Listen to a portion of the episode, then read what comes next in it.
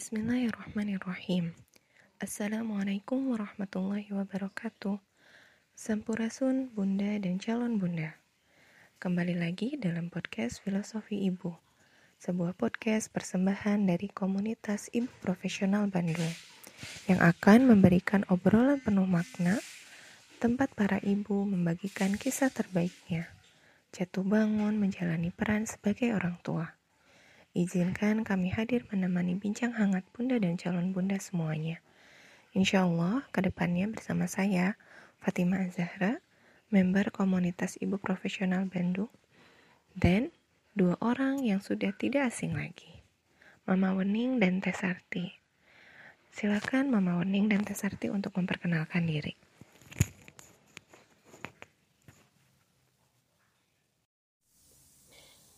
Assalamualaikum warahmatullahi wabarakatuh. Wilujeng enjing teman-teman semua. Salam ibu profesional kebanggaan keluarga. Perkenalkan saya Waning Prihapsari Nur Syabania Yang saat ini uh, diamanahi sebagai Majelis Wali Amanat uh, Ibu Profesional Bandung. Assalamualaikum warahmatullahi wabarakatuh. Wilujeng enjing teteh-teteh Salam ibu profesional, kebanggaan keluarga. Perkenalkan, saya Sarti Iksan di komunitas ibu profesional Bandung. Saat ini saya diamanahi sebagai tim administrasi di rumah bermain DIY Toys. Judul podcast kita kali ini adalah satu tarikan nafas menjalankan aktivitas. Pernahkah bunda dan calon bunda merasa bimbang memilih aktivitas? Menjemput rezeki, mendidik anak, atau berkomunitas. Haruskah kita mengorbankan salah satunya demi menjalankan yang lainnya? Atau kita bisa menjalankan semuanya? Bagi saya pribadi, hal ini sering terjadi. Merasa bimbang, haruskah saya melakukan hal ini atau lebih baik menunda mengambil aktivitas tersebut? Khawatir lalai dalam menjalani kewajiban setelah mengambil amanah. Nah, kalau Mama Wening dan Teh Sarti, pernahkah merasakan hal ini? Mangga, Mama. Baik, Bismillahirrahmanirrahim tentang kebimbangan ya Teh. uh, bimbang ya pernah lah, namanya juga manusia ya Teh. Qadarullah, saya dipinang menjadi leader uh, Ibu Profesional Bandung periode 2017-2019 uh, saat saya hamil anak ketiga teh dan dilantik jadi leader periode 2017-2019 uh, tepat tujuh hari pasca melahirkan. Jadi saat pelantikan dulu uh, saya tidak bisa hadir dan kondisinya saya masih jalan bungkuk pasca uh, SC dan ada acara akikah di rumah yang dikhawatirkan dulu jelas lah ya ketika mengambil amanah yang besar menerima amanah yang besar tentu yang dikhawatirkan adalah hmm, bisa nggak ya? Apalagi kondisinya pasca melahirkan tapi uh, alhamdulillah suami selalu uh, meyakinkan kalau insya Allah Allah yang akan memudahkan mah kata suami seperti itu um, kalau saya boleh flashback Alkisah dulu sebelum menikah uh, saat kami berbalas email dan saya bilang saya tidak bisa masak suami bilang aku menerimamu apa adanya. Tapi setelah lima tahun pernikahan kami suami saya berubah. Katanya ayo mah kita bertumbuh bersama dan ibu profesional membuat posisi saya yang semula berada di zona nyaman menjadi di zona bertumbuh. Apakah bertumbuh selalu diisi oleh kesenangan? Hmm, nyatanya enggak juga. Banyak air mata pembelajaran di dalamnya dan ada mental yang ditempa di sana. Dan setelah satu tahun mengemban amanah sebagai leader, saat sisi family strategic planning dengan deg-degan saya bertanya pada suami pap kelebihan aku apa sih dan suami menjawab Alhamdulillah, mama sudah berubah menjadi semakin sistematis dan komunikatif. Alhamdulillah, anak kuliah begitu kira-kira teh. Masya Allah, ternyata seorang mama Wening juga pernah bimbang ya. Kalau Teh Sarti bagaimana Teh? Apakah Teteh pernah bimbang juga? Bimbang, pernah dong. Kayaknya malah bisa bisa dibilang sering. Salah satunya waktu memutuskan untuk menjadi pengurus rumah belajar DIY Toys yang sekarang rumah bermain DIY Toys. Pengen deh bisa aktif dan berkontribusi, sekalian mengembangkan diri di ibu profesional. Namun sadar diri punya banyak keterbatasan. Maju mundur tuh. Takutnya malah bakal menghambat yang lain. Akhirnya diobrolin sama suami, sama tim, dan izin untuk fokus bantuin kegiatan online. Alhamdulillah berjalan. Insya Allah, jika ada niat, Allah akan memudahkan jalannya. Masya Allah. Lantas bagaimana Mama Wening dan Tesarti mengatasi hal itu? Mengatasi kebimbangan itu? Apa yang menguatkan? Hmm, soal mengatasi kebimbangan ya teh.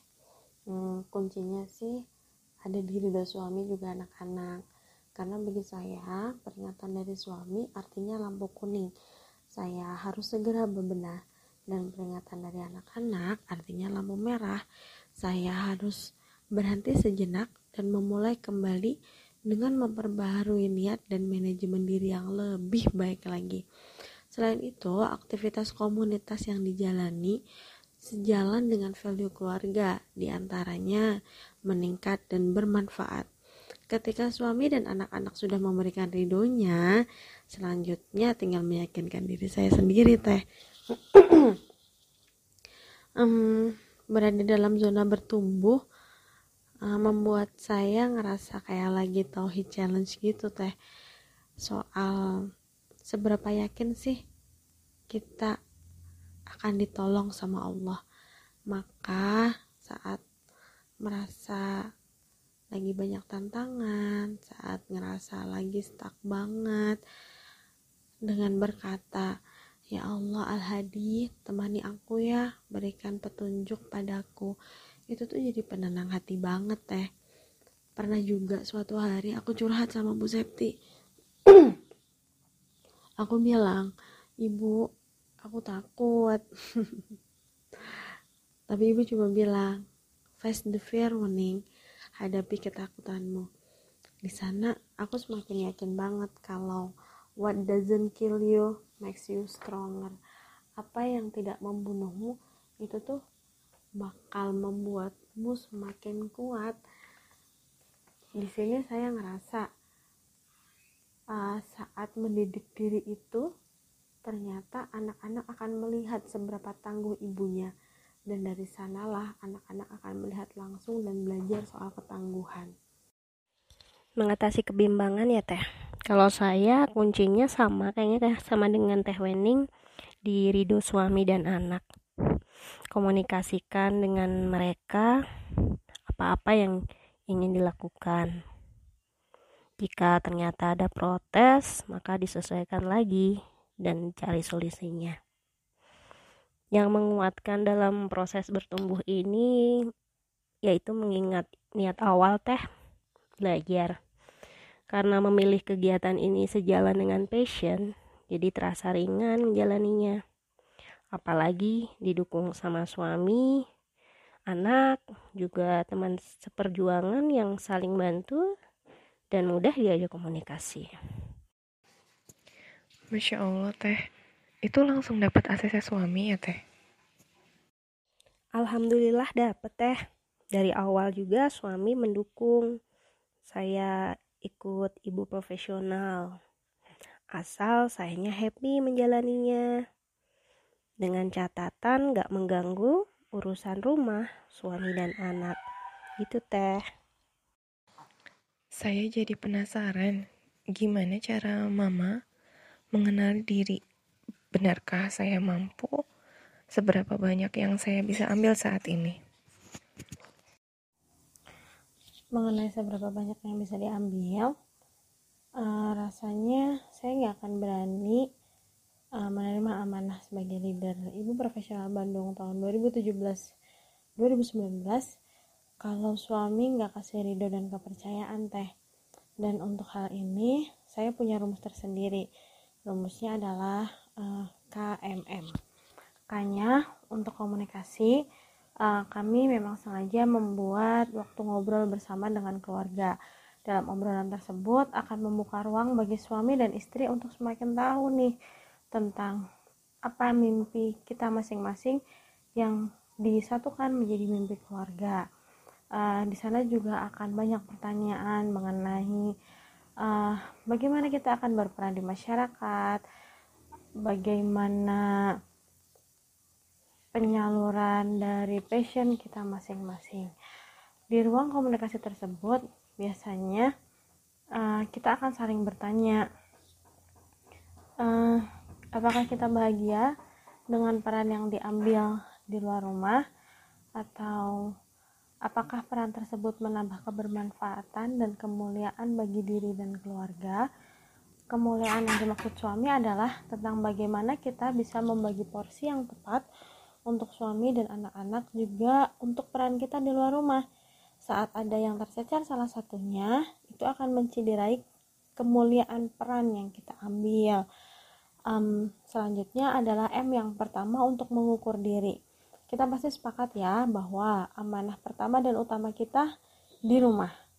Dan tentu kita tidak menginginkan adanya ketimpangan peran antara di dalam rumah dan di luar rumah.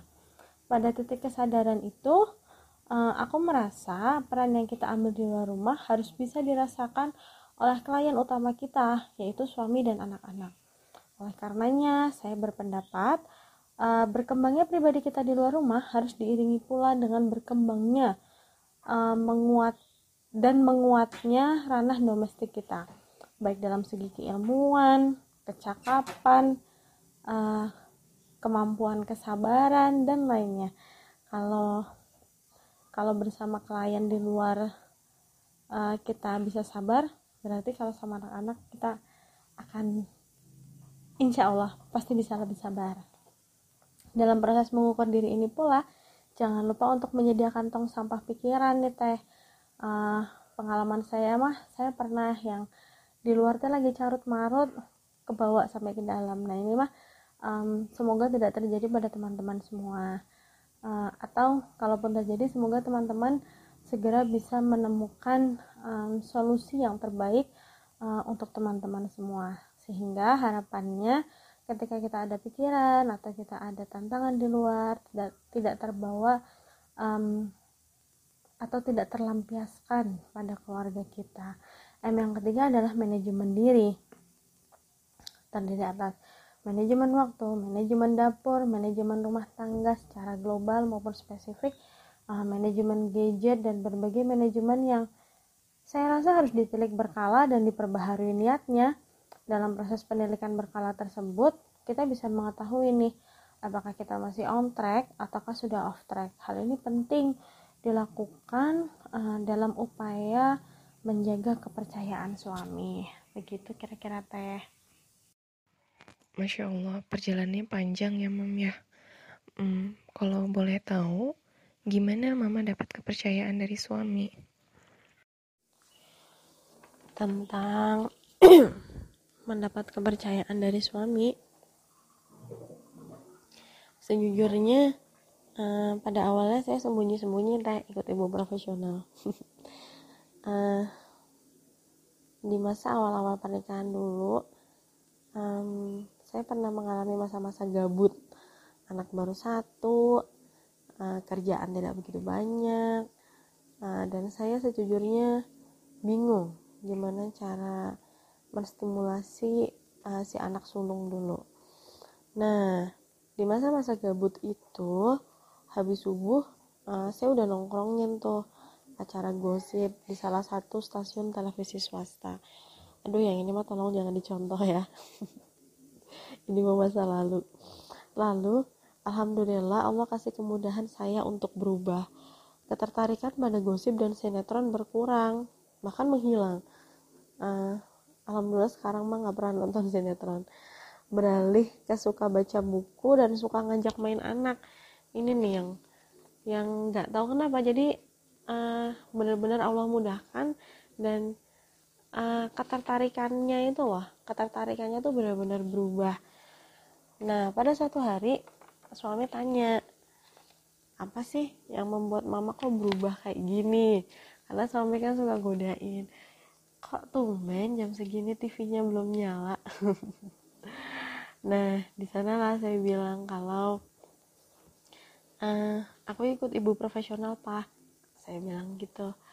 Pada titik itu uh, suami sempat bertanya-tanya sih ibu profesional itu apa dan pertanyaan kompleks lainnya hmm, tapi alhamdulillah suami semakin percaya pada ibu profesional dan pada akhirnya mendukung istrinya untuk belajar di ibu profesional Bandung. Hmm, Masya Allah, hari ini banyak pelajaran yang bisa kita ambil ya. Baiklah, sekarang kita masuk ke closing statement. Mangga closing statementnya buat Mama Wening dan Tesarti. Untuk closing statement, ini sebenarnya sebagai pengingat diri juga, Teh. Bahwa uh, kita harus terus berusaha menjadi ibu terbaik, istri terbaik, perempuan terbaik berda berdasarkan standar yang kita tetapkan. Karena kita berlomba bukan dengan orang lain, tapi kita berlomba dengan diri sendiri, versi masa lalu dan versi masa depan. Maka, mengutip petuah dari guru kita, Bunda Septi Penny Wulandani, produktif itu menambah syukur, menegakkan taat, dan berbagi manfaat. Dan untuk teman-teman semua, uh, baik yang melakukan produktivitasnya di ranah publik maupun di ranah domestik, uh, baik yang berkarya dari dalam maupun dari luar rumah. Selamat selamat bersungguh-sungguhlah engkau di dalam, maka teman-teman akan keluar dengan kesungguhan itu. Closing statement dari saya, apa pun kegiatan yang kita pilih untuk lakukan saat ini, jalanilah dengan bahagia dan niatkan untuk ibadah. Ingatlah untuk selalu mengukur kemampuan diri, sesuaikan porsi kegiatan sehingga apa yang menjadi prioritas tidak sampai terkesampingkan. Semoga kita semua semakin bangga dengan peran kita sebagai ibu dan menjadi ibu yang profesional. Apa pun peluang yang sudah kita dapatkan, apa pun aktivitas kita saat ini, mari jalani dengan sungguh-sungguh Kuncinya ada di kebersyukuran dan kesungguhan apa pun keseharian kita. Terima kasih telah menyimak podcast kali ini. Terima kasih kepada Mama Wening dan Tesarti yang sudah berbagi. Nantikan podcast filosofi ibu lainnya yang tidak kalah menarik. Salam cinta dan peluk hangat dari kami. Sampai jumpa. Wassalamualaikum warahmatullahi wabarakatuh.